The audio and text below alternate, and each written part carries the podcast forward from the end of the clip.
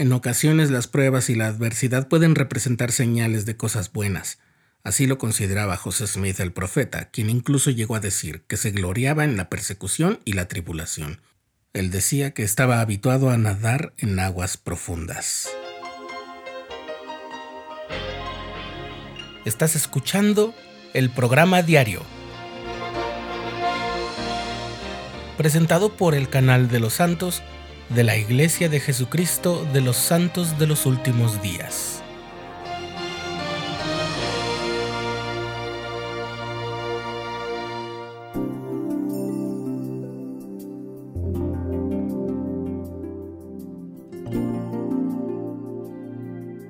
Una de las circunstancias que había acelerado la salida de los santos fuera del estado de Missouri fue la promulgación oficial de una disposición emitida por el entonces gobernador Lilburn W. Boggs en contra de los santos.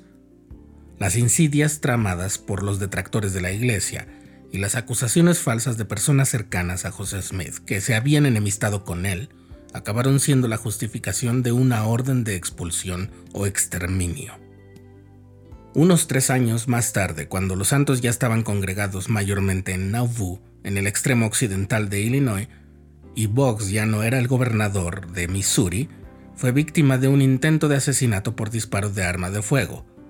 La sospecha recaía en José Smith y la iglesia, cuyas pérdidas humanas y materiales podían ser el motivo de un resentimiento profundo y comprensible las autoridades de Missouri acusaron formalmente al profeta José Smith de haber acordado con alguien el asesinato de Boggs e intentaron llevarlo a Missouri para juzgarlo. Pero José estaba seguro de que si regresaba a ese estado lo iban a asesinar, así que se escondió de los oficiales de Missouri por un tiempo para evitar su arresto. De hecho, esa detención de haberse efectuado habría sido ilegal, lo que se resolvió en enero de 1843 cuando las instancias jurídicas de Illinois llegaron a la conclusión oficial de que la extradición de José Smith era improcedente.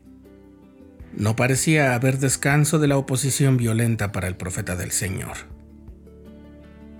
El primero de septiembre de 1842, José Smith escribió una carta a la iglesia mientras se desplazaba para evitar ser arrestado ilegalmente por los oficiales de Missouri. Esa carta se leyó a los santos de Nauvoo unos días después y con el tiempo se convirtió en la sección 127 de Doctrina y Convenios. Dice su inicio. En vista de que el Señor me ha revelado que mis enemigos nuevamente me persiguen, y ya que me persiguen sin causa y no tienen la más mínima sombra o matiz de justicia o derecho de su parte en la formulación de sus acusaciones contra mí, y por cuanto todos sus pretextos están fundados en las más negras de las falsedades, me ha parecido conveniente y sabio salir de aquí por un corto tiempo por mi propia seguridad y la de este pueblo. La envidia y la ira del hombre han sido mi suerte común en todos los días de mi vida. Suelo nadar en aguas profundas. Como Pablo, siento deseos de gloriarme en la tribulación porque hasta hoy el Dios de mis padres me ha librado de todo ello. Continúese sin cesar la obra de mi templo, dice el Señor, así como todas las obras que os he señalado y redóblense vuestra diligencia, perseverancia, paciencia y obras, y de ningún modo perderéis vuestro galardón. Y si os persiguen, así persiguieron a los profetas y a los hombres justos que fueron antes de vosotros. Para todo esto hay una recompensa en los cielos. Cuando pensamos en la fe de los santos que continuaron edificando el templo de Nauvoo, aún bajo las amenazas de los enemigos de la iglesia, es difícil no sentirse inspirados a continuar llevando a cabo la obra de salvación, pese a las dificultades que hay. Muchos de nosotros nadamos en aguas profundas. Algunos han tenido que hacerlo por un corto tiempo y otros han estado ahí toda su vida. Y a pesar de ello, aún tenemos la oportunidad de brindar lo que aún tenemos, trabajar con nuestra dedicación para contribuir a la obra del Señor. En cuanto a la persecución, podemos considerar junto al profeta José Smith que es la señal de que estamos haciendo las cosas bien, dado que no las hacemos según el mundo, sino según los preceptos revelados por Dios.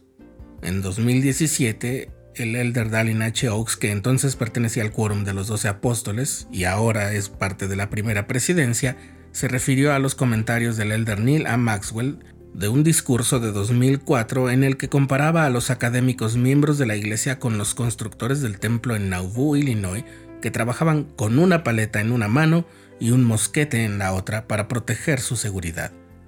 El elder Maxwell quería demostrar que mientras construimos es necesario defender y no podemos descuidar ninguna de estas dos consignas.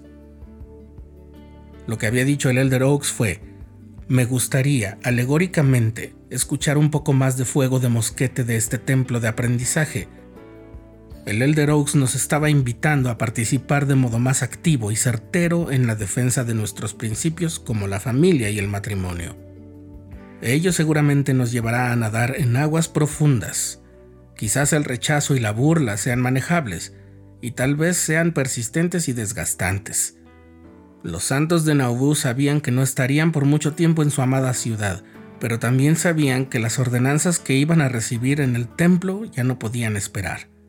Sabían que aún iban a nadar en aguas más profundas por un tiempo más, pero también sabían que el Señor estaba con ellos, porque ellos estaban de su lado.